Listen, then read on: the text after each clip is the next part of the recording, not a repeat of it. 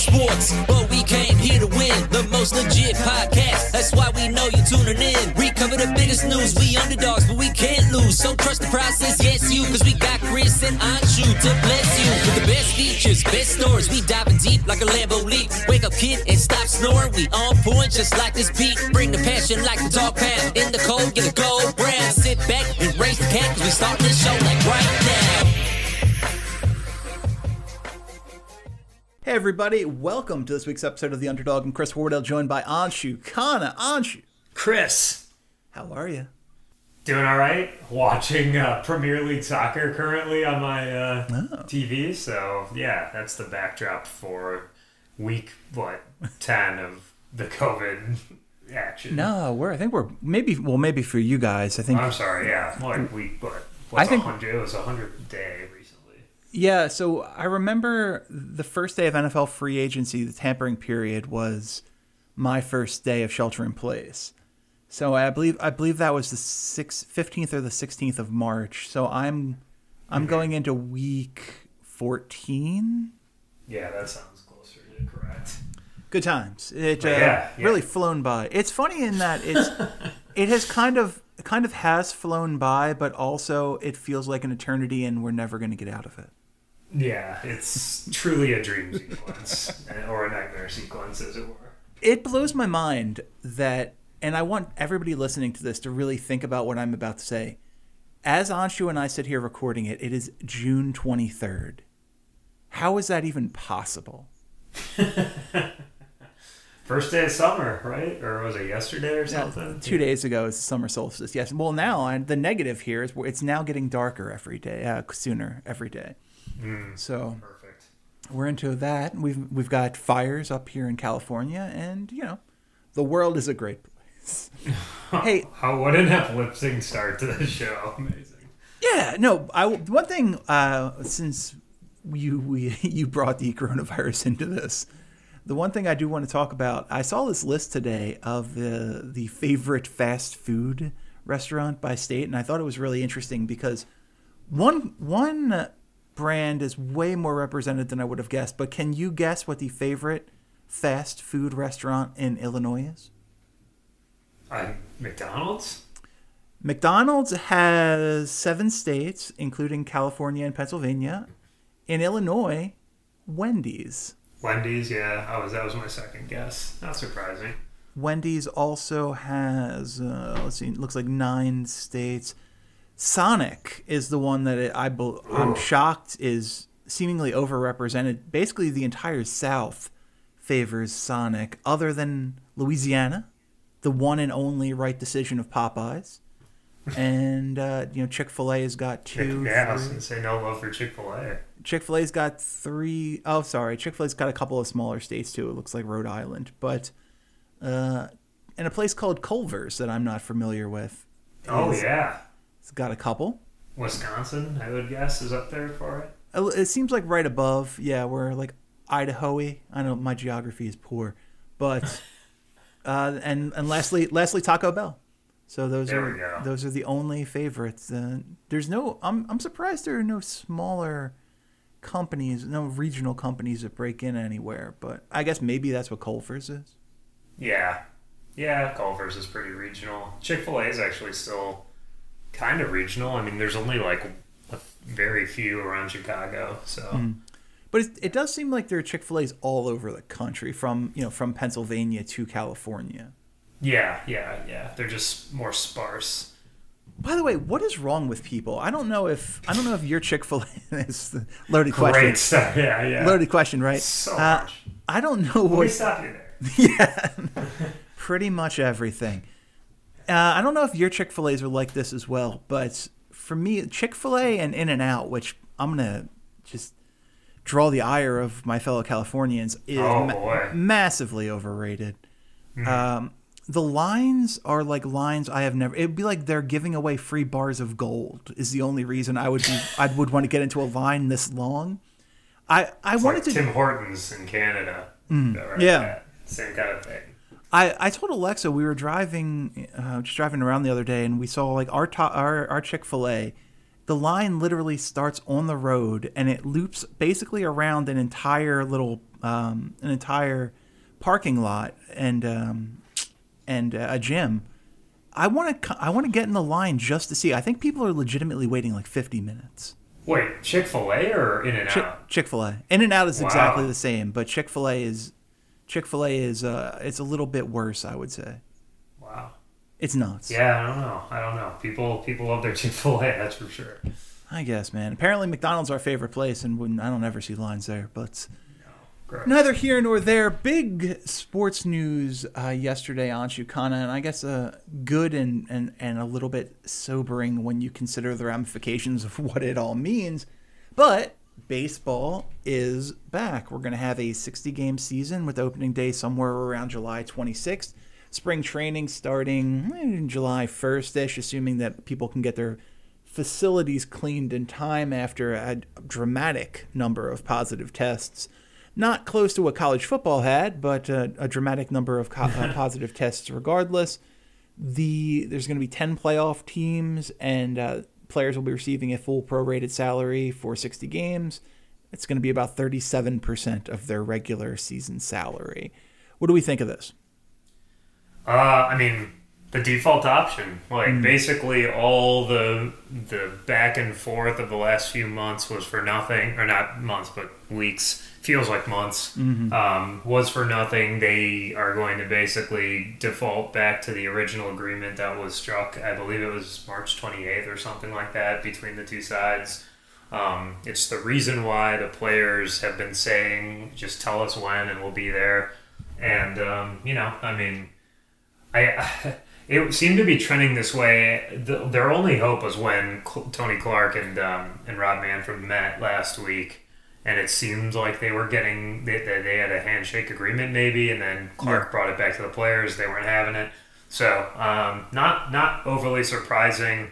Um, you know, I, I think it would have been cool if they had been able to strike something. Yeah, I think the owners made a massive mistake in not conceding a little bit, especially ahead of the end of this CBA that will uh, occur at the end of the 2021 season. So, yeah, I mean, you know, make no mistake, this was a lot of posturing ahead of those negotiations. And if these were considered contentious, I think um, we're in for a, a much worse situation here in about a year and a half.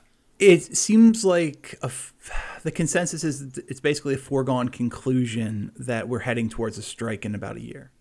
Yeah, I think so. And I mean, it's not just because the sides are far apart, which I don't think they're that far apart. It's the fact that neither wants to give an inch to the other because both sides are just so filled with hatred towards the other. You know, like I mean the the amount, like you know, the NFL has had some pretty rough CBAs. Their last two, I would say, have been fairly rough and very well documented in public, but. Yeah. I think that this one is probably the worst I've seen, uh, especially given the circumstances and the ability to potentially, you know, again, like both sides are incentivized to strike something and get, you know, become the only game in town and keep talking about it, and they just completely bungled it. And I just, you know, they're they're getting what they expected, and you know, this is why people, why baseball is a distant third in the uh, American sports lexicon. I think. Yeah, this is really a mess. It seems like the owners could have curried some goodwill by just tacking an extra five games onto the schedule uh, for the Right. players. It's it's disastrous right now, and it, it seems like you know, like I said, we're definitely headed towards a strike. And maybe that's maybe that's for the best. Uh, baseball is a sport that is kind of fundamentally broken right now. It is a, a sport that plays by it's you know it prides itself in well I don't want to say it prides itself in being antiquated but that that's kind of what it is in a lot of It ways it, it's a sport that prides itself on you know being true to what it was at the start and not you know coming up with these drastic adjustments and it's a sport that dra- dramatically needs drastic adjustments we had the draft last week the draft is a disaster it's just a disaster. You have this is the only time you will ever watch a draft where a team passes on a better player to take a lesser player so that maybe they can get a better player later. Right. The rules are definitely totally out of whack. I mean, there's, there are. I, I can empathize with the idea that like it's hard to balance the big market and small market teams in baseball more than other sports, and that's been the constant issue because right now we're in a phase where like the big market teams aren't winning World Se- or championships at the same rate as they were because teams are just much smarter and um, you know the margins are more narrow and you have all these analytics that everyone's using like the same system effectively Right. but you know if you remove the salary cap or not remove the salary cap if you remove like the penalties tied to signing certain types of players it's going to flip it back and it's and you know and at the same time like the players want unlimited salaries obviously i would think. Um, but at the same time you know for competitiveness sake you don't just want to see the yankees in every single world series. So it's it's such a it's such a tricky you know balancing act to strike but at the same time like they give you no reason to feel bad for them because of the way that they handle these negotiations and we talked about it last week but rob manfred just comes off like such a douche and Yeah. like no one wants to give him the benefit of the doubt and i i certainly don't i mean it, it, like again him referring to the owners as we repeatedly to me was like such a I, I don't know the, the optics were just so nasty and Yeah. I, I mean you're right they're they're definitely careening towards a, uh, a strike unless I mean and this is a very real possibility unless Rob Manfred isn't the commissioner at this time next year That would be the best thing for the sport for sure. And one thing, I I am excited to get the CBA over with and hopefully get rid of these unbelievably stupid rules for the competitive balance picks. Why do the St. Louis Cardinals get an extra first round pick every year? This is a team that's it's incredible. Like I understand I understand the teams with the 10 lowest revenues getting an extra pick. That's fine. But you're also giving them to the 10 smallest markets and that just it seems like overkill. The Cardinals don't need extra help. A lot of these teams don't need extra help. We don't need, you know, 59 picks in the first round every year between the first round and the competitive balance round and the supplemental round and blah blah blah. it's just it's stupid. Right. Well, the competitive balance round is named as, as such for that reason, but you're right. Like, the Cardinals are not a small market team, relatively speaking, in terms of spend, and I don't know. It's just, yeah, I, I it's weird. And, and uh, unnecessary. Look, Yeah, here, here's yeah. what you want to do. Look, I'm fine with this. If you want to give the, I'm going to fix baseball right now. We're going to take. It's going to be a three-year average. The ten teams with the lowest record over the last three years can have an extra sandwich pick between the first and second rounds. There you That's go. it. It's done after that. It's not tied to revenue. It is not tied to location. It is tied to actually being good or bad. Yeah, I I don't disagree with that. I think it's like, yeah, I, I don't disagree with that. That's a, that's an interesting thought. I think that there's there are a lot of different factors though, as far as like, so would that be tied to free agency? Is the question then? I th- okay. I don't. I don't think teams should ever. And I'm. I'm shocked that the MLBPA allowed, uh, allowed the rule where teams lose draft picks to sign free agents because you're disincentivizing teams to, to spend money on free agents. Right. That's crazy. Now, I would never be okay with them lose a team actually losing a draft pick. I'd be okay with the teams being awarded draft picks in cases, in extreme cases where you lose a major player. Yeah. Well, that's that's hard to quantify though, you know. That's and, true. Reward.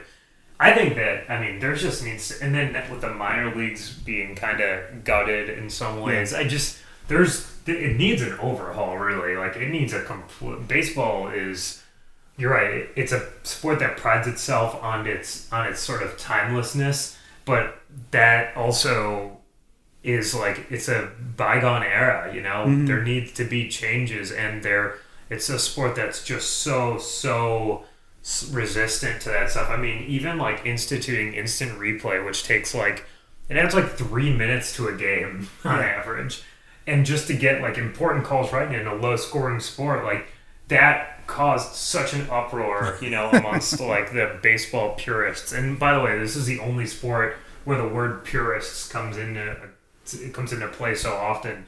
It's just so stupid. Like it's a sport. It needs to come with the times and with the fact that technology is advanced. So they need to be better. And I think that like the owners on down, it's it's just one of those things where it's like it'll it'll happen at some point, but right now the group of people that run Major League Baseball teams are just they're old. They're the old guard, and they're not very willing to uh, to change. Well, it's uh, it, it is a field that is making them a lot of money, so I guess I understand that. Do you? The one thing I was wondering about with this truncated season, do you know what the rules are in uh, you know reservice time for players coming up? Oh, that's a good question. I haven't seen anything about that. I know that like contracts are tolling the way that they normally would. I mean, you're paying out on a pro rata basis, so Hmm. like they're, I mean, they're like Mookie Betts going to be a free agent next year. Trevor Bauer's going to be a free agent next year. All those guys, it's the same rules, basically, Hmm. just truncated. My guess is service time for this particular year will just be like you know it'll be like the days will be multiplied by whatever the factor is that would have been so like if if you're normal if it's normally what like It's like it's, two, it's a months or percentage. something. Yeah. I think it isn't it always like it depends on the year. Like it's not it's not a specific number. It depends on like what the percentage is, what percentile you fall under amidst your class. Yeah, I'm not 100% under- sure of that, but I know when guys usually come up in June to avoid being super twos. Right, but I, but it's not an it's not like predetermined. It's super two. It's based on multiple years of told time, or hmm. something like that. Yeah, it's I, I don't know, but it, I don't know. I, I'm guessing it'll be a small factor of that, right? Like if it's normally June, it'll now be that's normally what one month into the season or 20 days into the season. Now it'll be that many days. It'll probably be like halfway through the season. I don't know. I'm sure they have some rule around it. Yeah, that's my concern because it seems like a, you know, a in a regular situation that teams would have to keep those guys down for like three quarters of the the 60 game season, and that uh, seems like it's bad for the sport in a time when the sport really needs as uh, as exciting a product as possible. Well, keep them down where is the other thought, right? Like, Yeah, is that- it just that's like, a great point. Is it at their like uh, I don't know spring tra- extended spring training facility or whatever? I don't know. Um, but yeah, it's and I think that you know this will drift into the NBA too, where like that because of the way that the the quote unquote free agent pool where it is and you know how available it is to the teams that all those rules need to be very well flushed out before um, you know and at the same time baseball does a great job teams themselves front offices do a great job of exploiting inequities all the time. And so i wouldn't be surprised at all if teams find a way around or loopholes through whatever you know is determined You just made a, a sensational point that had not even occurred to me. With no minor league season, where are we just keeping guys at the complexes so they're they're ready to come up in case of an injury? Because we effectively have so. we have no quad A players now. We have no replacements just waiting. but you have to have them. You have to have Absolutely. like this bank of of arms and Especially especially, this year. arms. Yeah, yeah, and I, I also think that roster expansion has to be considered a thing, but at the same time, the teams don't want to overspend on players, you know, and Yeah. so it's it's just such a delicate balance, and I think that. Um, you know, the teams that are willing to spend a little bit more money are probably going to be much better stocked than the ones that are sort of rolling with the skeleton crew, so to speak. You know, and so yeah, I don't know. I, I'm I'm fascinated by it. I think the whole thing is is an incredible experiment, but that's kind of what it is. Unfortunately, unlike basketball, like baseball hasn't gotten started this hmm. year, and they've obviously proven to be very distant on what the players and teams think that you know the obligations of the season are. So it's going to be like I, I really think there's going to be a major dichotomy between the teams that like are going after this year's championships and those that aren't and i think that it's going to create like a very odd year in terms of results Well, speaking of big spenders, were you at all surprised to see that your beloved White Sox went full slot for Garrett Crochet?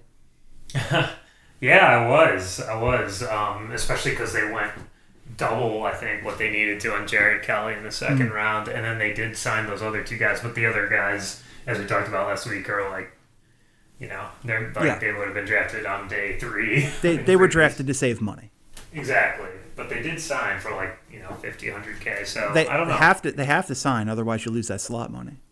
oh, gotcha. Yeah. So, um, oh, I didn't know that. Uh, Mm-hmm. yeah. So yeah, like I mean, they basically spent everything on two guys, which we kind of expected, and Yeah, uh, I am surprised though that Crochet went full freight, but you know the idea is that you wouldn't have gotten him in the second round, so you know there was really nothing to go to go by. Fair enough. Last thing I, I kind of wanted to hit on with the baseball stuff. Do you think football is watching this as an interesting test run for how their season could potentially work?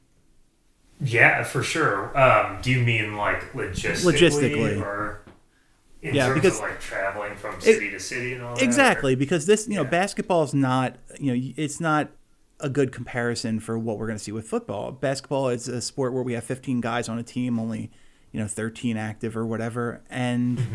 they're all going to be in a bubble. But baseball, we're going to be traveling city to city to go play baseball. I mean, I, I just think of the basketball. I it's going to give us probably the best champion um, Mm-hmm. of those two for sure. But it is it's more like a tournament than anything. you know, like I mean, it's it's all. Well, that's what the playoffs are. Right. Well, yeah, but I mean, like like a conference tournament is what, I, or an out of con, you know, like a ba- like a college basketball preseason tournament almost.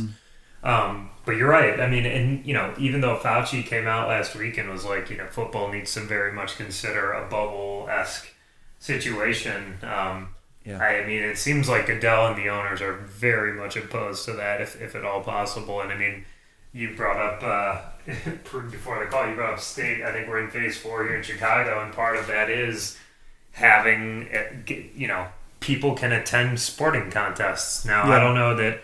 I don't know if baseball will impose restrictions on that so that there aren't unfair advantages for certain teams over others, but my hunch is that they won't, and they'll just let the jurisdiction determine, you know, who's allowed where. And so, I don't know. I, I, I yeah, I mean, I think you're right. I think that football's got to be watching baseball very keenly, and more importantly, capitalizing on what baseball won't do, because baseball tends to be not super smart when it comes to like league wide, you know, mm-hmm. rulings. Hey guys, Chris here, and while we still may be in the gearing up phase for a handful of sports, there is absolutely no shortage of action going on with our exclusive partners, betonline.ag. Slowly but surely, sports are making their way back with the UFC, boxing, NASCAR, and soccer leading the way, and BetOnline has all of the best odds and lines for the upcoming games and matches. But is that not enough for you? Well, BetOnline has simulated NFL, NBA, and UFC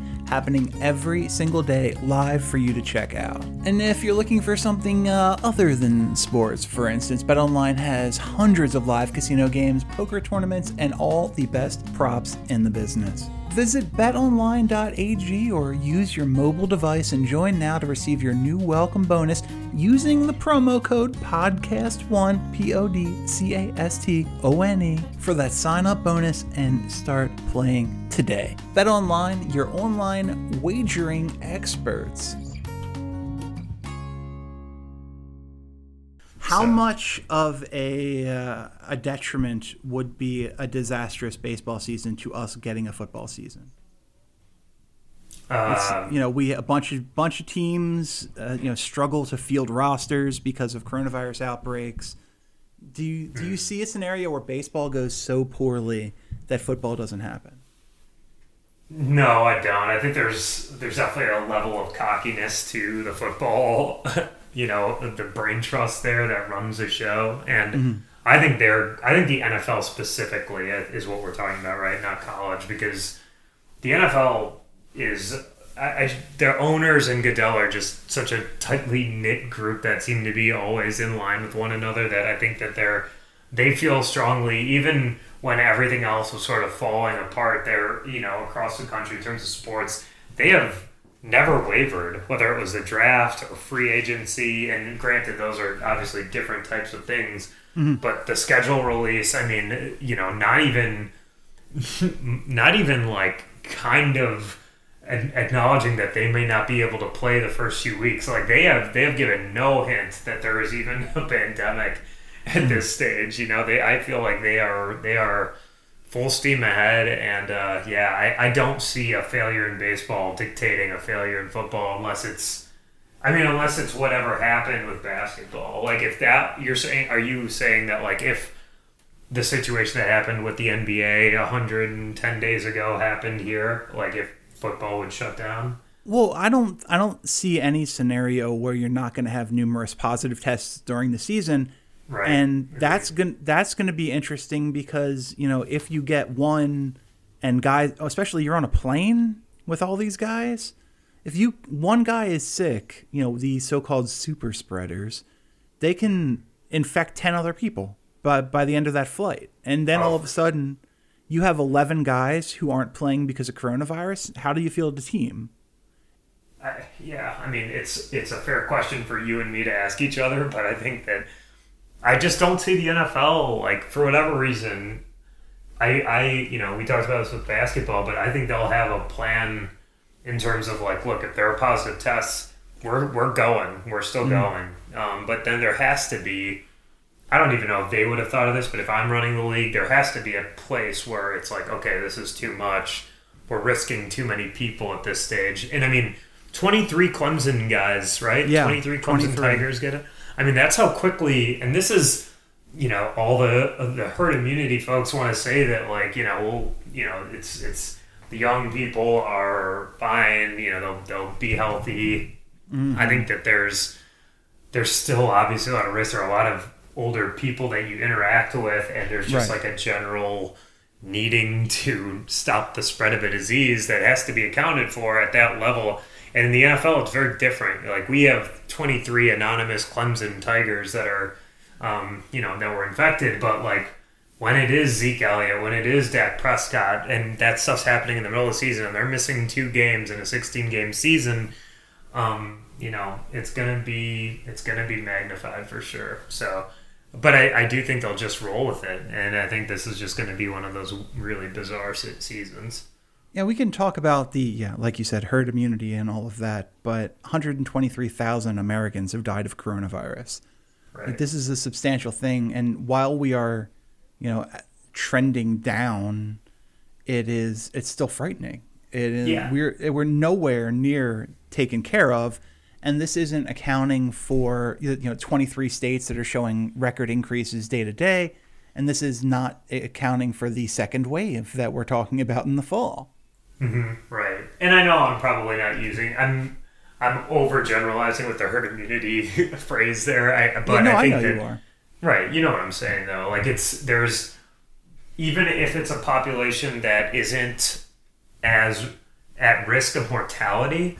I mean, the again, you brought up the phrase super carriers. There's just there are things that and especially when you're the NFL and you are under the bright lights all the time and especially when you're actually playing it's during the season. I mean, you dictate what a lot what the public is thinking in many cases, you know, or how the public perceives the disease. And I mean that that's both good and bad, and not just the disease, obviously anything. But I'm talking we're talking about the disease in particular. I think it's going to be fascinating to see how they all handle it. Um, you know, I, I there's really no way of knowing, but my guess, my hunch, just given the way that they've sort of handled everything from step one of this pandemic becoming more publicized and the shutdown of sports, I just I think the NFL will do all it can to play through. Honestly, like pretty much any circumstance, barring just another massive, massive outbreak, and even then, it wouldn't shock me if they tried to play through it. I, I agree with you. I just think the optics are going to be terrible at a certain point. You're talking about, you know, we're probably we're, we're at, uh, let's see, uh, 739 people. The number was pretty low the last couple of days, but a lot of that is just stuff hasn't been reported as coronavirus deaths yet. So, you know, we're at 550, 800, like basically close to a thousand people a day are dying in the U.S. in of coronavirus, and as per this map, I honestly thought it was way higher than that, but but we're gonna get to 150k easy by you know July. This is talking about a second wave. Hopefully, people are smarter this time and more prepared, but it's tough to imagine we're not looking at a situation where a quarter of a million Americans die from this thing, and how do you like how do how do you have sports at that time? Yeah, well, I I think that it's kind of been what we've been grappling with for weeks. Like, yes, you we need an escape, but also we need to acknowledge the safety of our people. Hmm. and you know the somberness that goes along with something that's killing so many.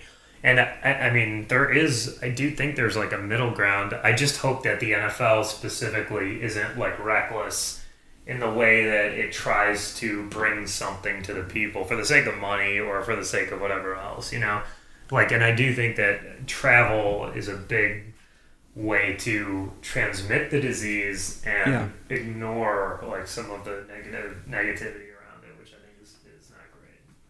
what okay i and i know this is a tough question to ask but let's say it is week 15 of the nfl season two teams uh, for argument's sake just because they're in the same division let's call it the lions and the packers are playing you know the game teams are within a game and a half of each other and the the packers find out oh looks like aaron rodgers might be sick do do they sit on that information Will are, are there are there teams that would sit on that information to win a football game? Hundred Yeah. percent, no question in my mind. I, it crossed my mind when we were talking about it earlier.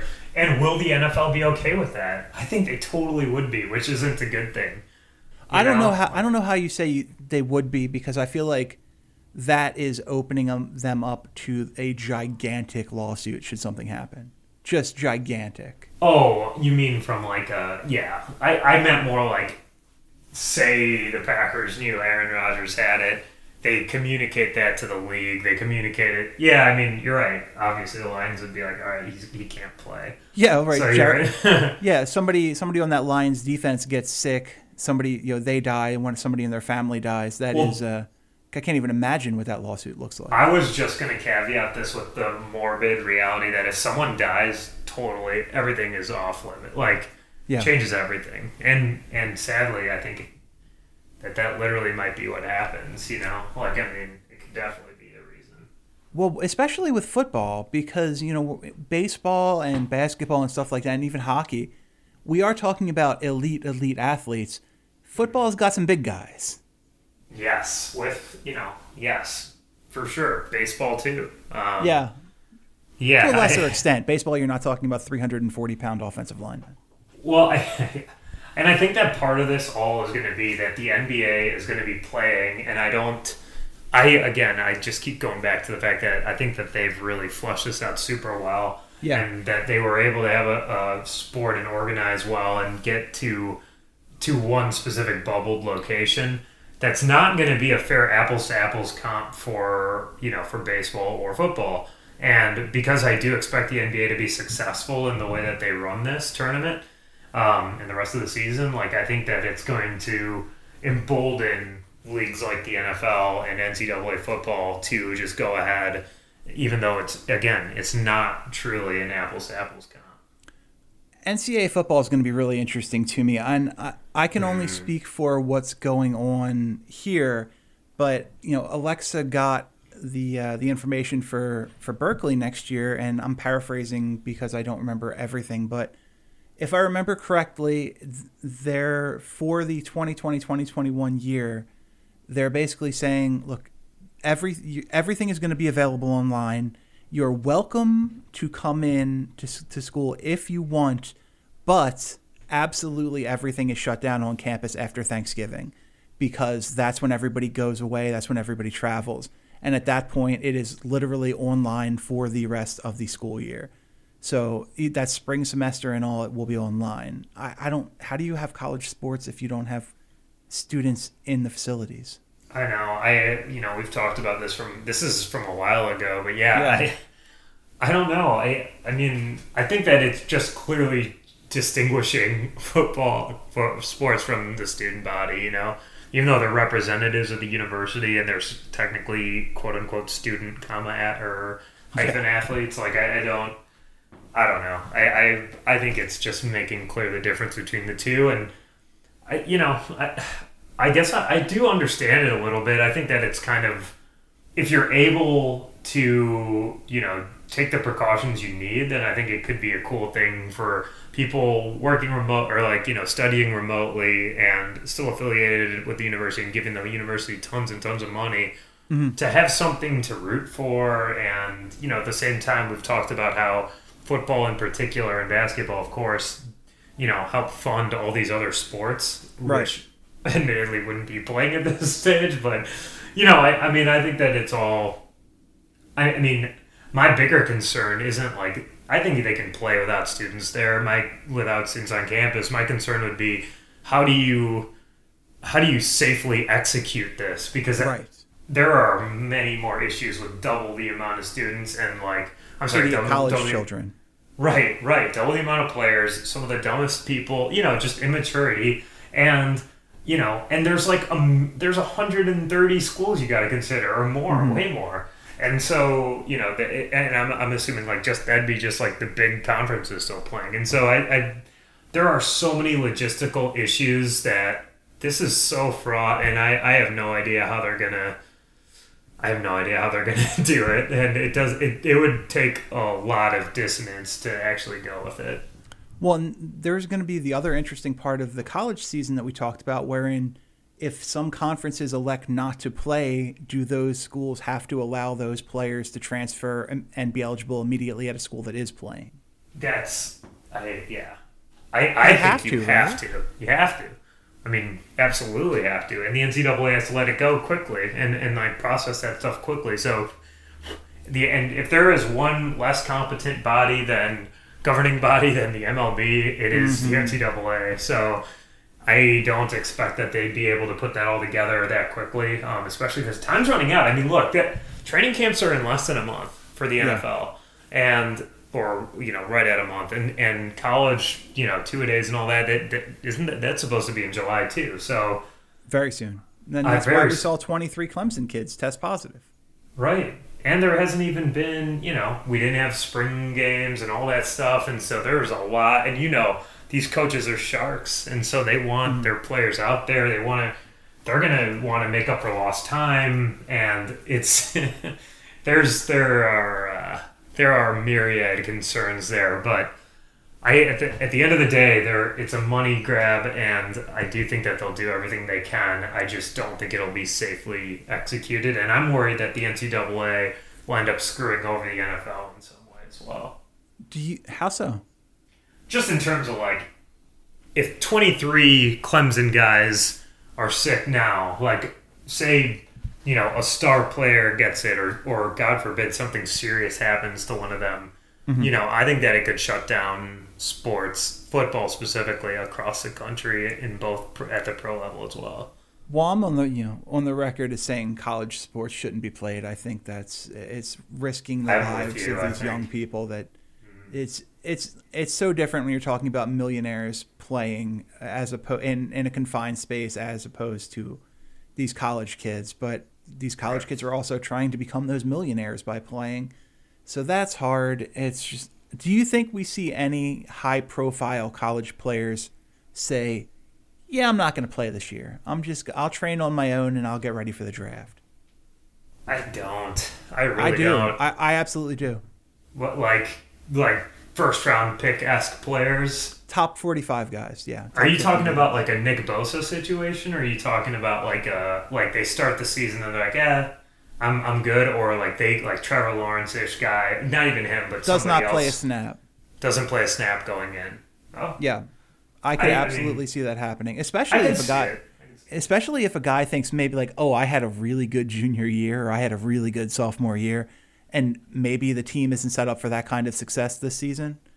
I could absolutely see that happening. We already, you know, we're seeing for very different reasons. Right. But we're seeing Davis Bertans is not going to play for the Wizards uh, in the in the picked up NBA season. Trevor Mm-hmm. Ariza is not going to play for the Trailblazers. Like guys are not are just they're not going to play, and these are the first two that we're hearing. There's going to be more. I think. Well, they have till tomorrow. I think to, to make Yeah. that announcement, don't they? I, I Yep. don't know. I I don't think there's gonna be a lot of NBA ones, but I I hear you, and I think that it's possible. But more more likely, I think the bigger impact is if we have a college season, which I'm gonna say big if on that. Um, you know, I think that once a team loses its first game or two games, that's when you're going to see, like, we've already seen it starting to happen. I think that's when people are going to be like, you know what? This isn't worth it. I'm away from everybody. And, you know, not that you wouldn't be anyway, especially if campuses are shut down. But, you know, like, I think that that's definitely a, a possibility where you'll have players say, "Yeah, like you know, we're out of it. I'm good. I don't need to be here. I'll go start training with a pro guy and uh, and move it along." And so I think that's that's a possibility. And then you know, I thought you were going to go in this direction, but I, I think that um, you know there are social factors right now that are also involved and you know, yeah. like we saw Kylan Hill talk about not wanting to ever play at Mississippi State again until that flag is changed. And, yeah, you know, I don't know if that's the route it, some will go, um, but it wouldn't shock me if we see just kind of like a combination of things result in players dropping out early for sure.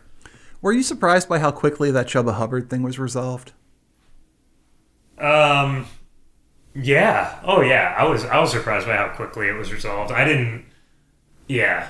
It literally went from I'm never going to play for this school again to him and Mike Gundy on a video together shaking hands. Like dapping. Yeah. I I don't know. I think yeah. It was surprising me, a little disheartening to be honest. Like if I'm yeah. Chuba Hubbard, like if you're gonna stand out on that edge, go all the way with it, man. Um, but you know, and especially for a guy like Chuba Hubbard who is definitely going to play in the NFL, you know, and probably could have, probably should have declared last year.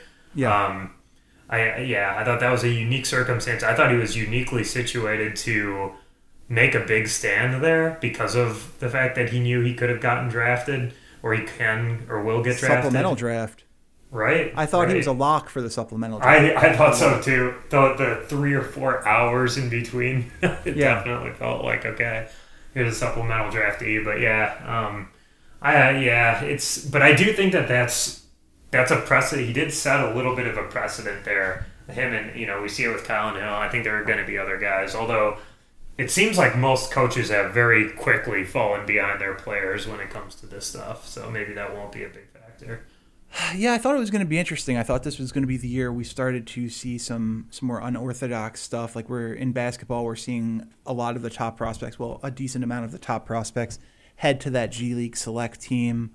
Mm-hmm. Uh, you know, Daishen Nix, the Kai Sotto, the big uh, the Filipino center, and um, and Jalen Green, all there. Also, uh, Jonathan Kuminga is very likely to reclassify. He's a top player in 2021. He's going to jump mm-hmm. up to 2020. Odds are he's going to join that team as well. So you're talking about, you know, two of the like potential five or seven top picks in that 2021 draft could be playing for that team. It looked very likely that Cade Cunningham, the best player in, in their yeah. class, was going to be joining that group as well as Oklahoma State's now going to be ineligible for postseason play. But uh, he decided, hey, I'm going to stay at Oklahoma State. Just so happens that his brother is on the staff there. I'm not saying anything you know untoward is happening, but it probably is, knowing how sports work. Good for him, uh, you know, doing a solid for his brother. But if that's even what it is, by the way, Cade Cunningham is a spectacular prospect. I can't wait for mm-hmm. that. Uh, I wanted to talk about the some NBA draft stuff really quick here at the end because I saw a, a fascinating post on Reddit about. Uh, the history of inefficient college guards and how they end up translating into the NBA. Uh, by the way, the NBA draft has been rescheduled for October 15th. For all those listening, uh, looking forward to that, but it's going to be weird to have that in the fall. Uh, so basically, this post says inefficient guards with a sub 54% true shooting in college international play very rarely become good NBA players. Uh, this person looked at all of the guards drafted since 2009. Um, that fell into that inefficient sub 54% uh, true shooting category, and only 25 of those guys had any sort of meaningful playtime in the NBA, and only uh, and that only resulted in six All Star seasons. Four wow. of them from Kemba Walker, one from Jrue Holiday, one from Donovan Mitchell, and all of those guys, by the way, all of those guys were at 53%, so just one point under that that threshold. If you take it down, it's even more scary, but so basically, you know, n- since 2009, no guy who has ever shot in 53% or, well, 52.9% or below in terms of true shooting in college or international play has ever made an all star game. Wow. This year, some of the top players, I'm going to give you the true shooting of some of the top players in college uh, in the draft this year. LaMelo mm-hmm. Ball is at 47.9%. Does it apply to international? Play? Yes, in, okay. between college and international play. Okay. Uh, LaMelo is at 47.9%. Anthony Edwards is at 52%. Cole Anthony is at 50.1%. RJ Hampton is at 50.7%. Nico Mannion is at 52%. And Tyrese Maxey at 53.1%. So uh, without with taking Maxey out of this, if any of these guys were to go on to become an all star, they would literally be the first player in 12 years to do so, shooting as poorly as they did in college. Wow, that's that's wild. I think Halliburton's higher though, right? He's like sixty or sixty-five or something. His, his Hal- true shooting's really good. Halliburton's true shooting is 63%. Yeah, that's good. Um, Is Yeah. Halliburton the, the guy you you? I noticed you mentioned him very quickly. Is that a guy you're uh, locking into for the Bulls? I no, I just I was trying to think of other guards that were considered near the top, um, and so that's that was just the Well, first name. I can. I'll give you some. I'm looking at the mock draft on Tankathon right now. Mm-hmm. Uh, Ed, Ed, like I said, Edwards 52, Ball 50, uh, 45. Deni Avdija is 59 percent. Hmm. Uh, Killian Hayes is 58 percent. Although I despise Killian Hayes as a prospect. Cole Anthony 50 percent. Devin Vassell is 58 percent. Aaron Nesmith 68 percent. 68 percent. Uh, Sadiq Bey, 60%. Hampton's 48. Maxey, 53. Uh, going down, Josh Green also falls into this category from Arizona at 52.8%. Kira Lewis is at 56%. James Ramsey at 54%. Um, Maledon's at 54%. Leandro Bolmaro is at 50%. Uh, Tre Jones. Oh, that one's interesting. Tre Jones, 52.4%. So Oh, he's also in that category. interesting. Wait, did you? What was the threshold you said? I thought it was fifty-three. Fif- so 53 yeah it is 53 54 was the the six all-star seasons 53 is zero all-star seasons and tre Wow. jones is at 52.4 I wonder what you know.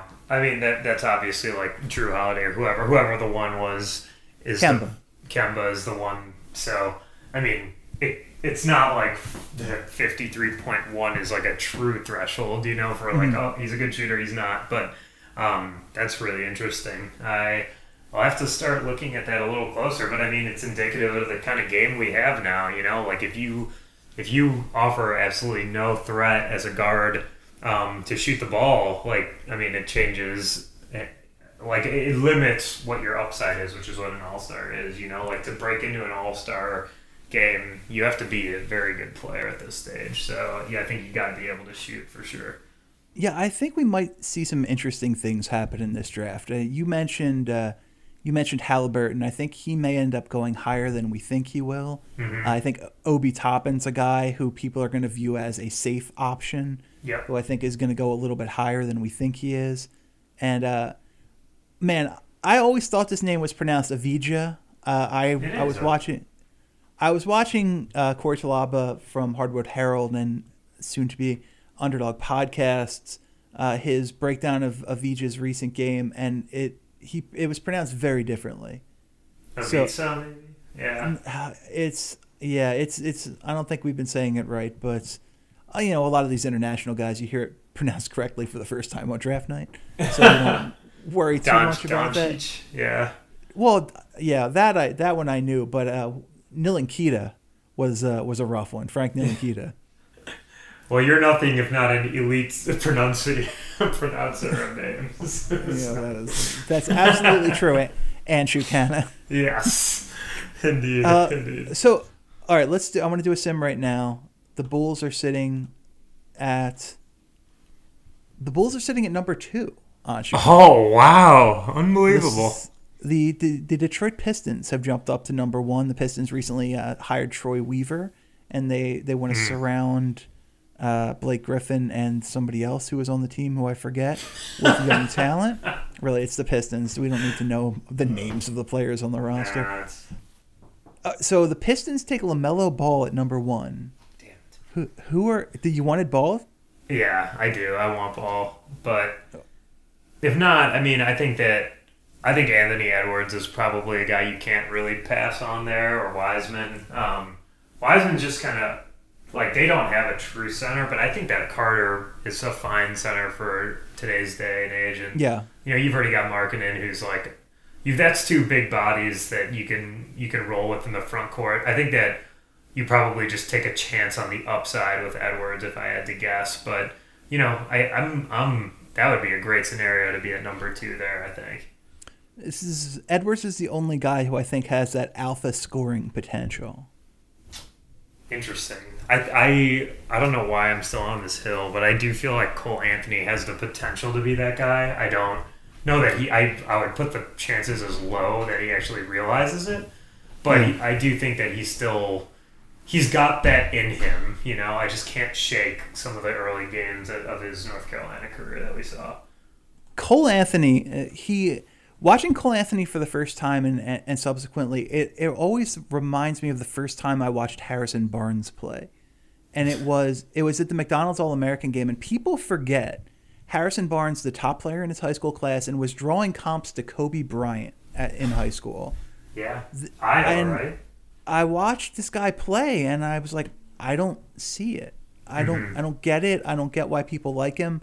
And I've always felt the same way about Cole Anthony. I watched Cole Anthony get outplayed by Nico Mannion in multiple All Star games. Uh, you're a big Nico Mannion guy. I love him, and I stand by it. I think he's still going to be a he's still going to be a good backup guard in the NBA. Yeah, yeah, he could. Um, I, you know, I, the difference to me between Barnes and Anthony, and this happens to a lot of guys that are really good, really young, like Harrison Barnes in terms of skilled.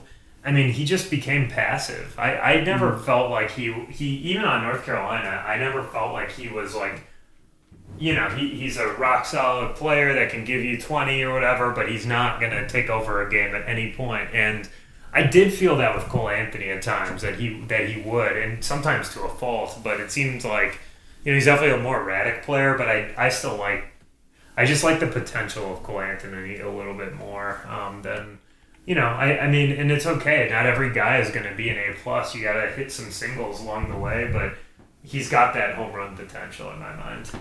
Well, and it does. It also is worth pointing out that that North Carolina team that Anthony played for last year was just abysmal at best. I'm looking for. He had a crazy 30% usage rate. Harrison Barnes, oh, it's pretty high. Harrison Barnes was at 28.1% usage rate Wow, uh, his his sophomore season, 26.6 his freshman season. that's much higher than I expected. Yeah, he, you know, he was a he was a good college player. He was just never, you know, the per 40s look great. He's a 23-3, but uh, per 40s are, are obviously a misleading stat. He Barnes was 17 points a game that sophomore year. Nothing nothing wrong with that, but only shot 72% from the line and 35% from 3 and uh, it's sort of the Harrison Barnes we got in the NBA. Yep. A guy who is content to be the fourth best starter on any team. The thing is, like, and this is exactly what we're talking about. I mean, if you could draft Harrison Barnes in this draft, I mean, oh yeah. that's like, hell, you know, sign me up for that, really. Like, pretty much anywhere. But, you know, you know what you're not getting in him and, and drafting a guy like that. And I think that that's, you know, that's the conflict with a player like, I don't know, Obi Toppin, for example. Like, I think that we all know that he's probably not going to be like this megastar in the league. Um, but, you know, if you know you can get a solid starter or like a rotational top seven guy on a roster, like, I think that that's, that's certainly still valuable. I see a little like Marcus Morris kind of player in it. Yeah, totally. Totally. That's a great comp. And a- absolutely positively nothing wrong with that, especially in this draft. If Barnes was in this draft, where does he go? I think if you- one? I honestly, yeah, I was gonna say you might go one. I, if you To if the you Warriors, that would be funny. Yeah, there you go. Um, like Wiseman, like what what Wiseman say Wiseman is Aiden, you know, at this stage. I mean, Yeah. is he the number one guy? It, it seems like that's what's going to happen if the Warriors get the pick, but I don't know.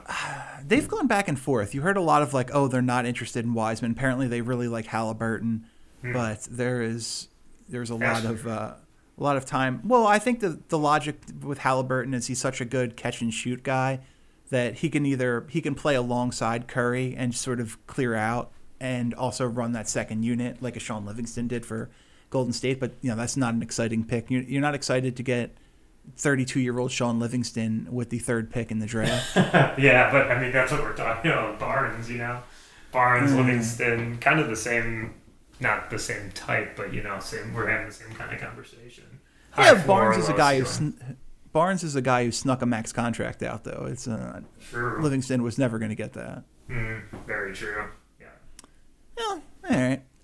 By the time by the time we uh, we talk next week, you know, we should have some more clarity about what this this baseball season is going to look like, what uh, other sports are going to look like moving forward. So it's a fun time. It's also a, a terrifying time where every update I keep waiting for it to be, you know, sports are shut down because every single baseball player tested positive for coronavirus. hmm So we just we, we- we just need to get through this. Uh, we've got basically um, five weeks until the NBA season kicks back off. The the Raptors have landed. They are in Florida.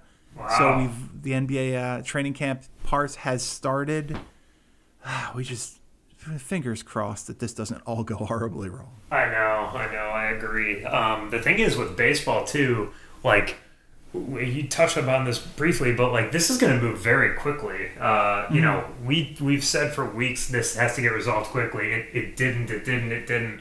And now you know there's like they're asking the players to report in seven days. So mm-hmm. you know we're going to be right back to the spring training stuff. There's going to be actual sports storylines, hopefully, that aren't involving like players testing positive and all that. And so I think that it's, I yeah, I, I it's going to move very quickly. We're going to be talking about this season. I, you know, it's June. It's June twenty third, right? And I mean, I think that like, and they're they're trying to play before the NBA even gets started. We've talked about the NBA being ready for multiple weeks, so hmm. it's it the the turnaround here in the next three to four weeks is going to be insane for baseball.